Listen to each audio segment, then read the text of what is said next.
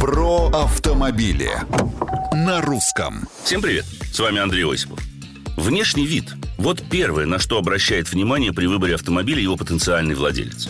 Конечно, у каждого свои представления о прекрасном. Но особенно приятно, когда совершенная форма подкрепляется соответствующим содержанием.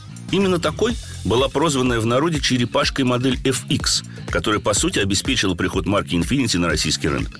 Нетривиальная яркая внешность, уникальная система полного привода и заявлявшая о себе отличным голосом моторы стали залогом ее успеха. На смену черепашке пришел QX55. Внешность хочу заметить под стать. Он выглядит броско и современно, даже с запасом привлекательности на несколько лет вперед. Однако, на мой взгляд, кое-что потерял в харизме. Единственный двухлитровый турбомотор переменного объема, пускай и технологичен, но звучит как швейная машинка и в городе потребляет литров 15 на сотню. Система полного привода, как у большинства кроссоверов, а вариатор, хотя и настроен довольно спортивно, но все равно не позволяет точно контролировать тягу.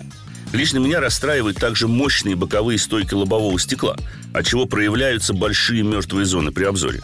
Впрочем, есть несомненные плюсы. Хорошие тормоза, система предотвращения столкновения и многие другие инновации. Потому, может, и не стоит сравнивать QX55 с легендарной черепашкой. Кто старое помянет, а как считаете вы? Пишите на страничках Русского радио в социальных сетях. А с вами был Осипов. Про автомобили. На русском.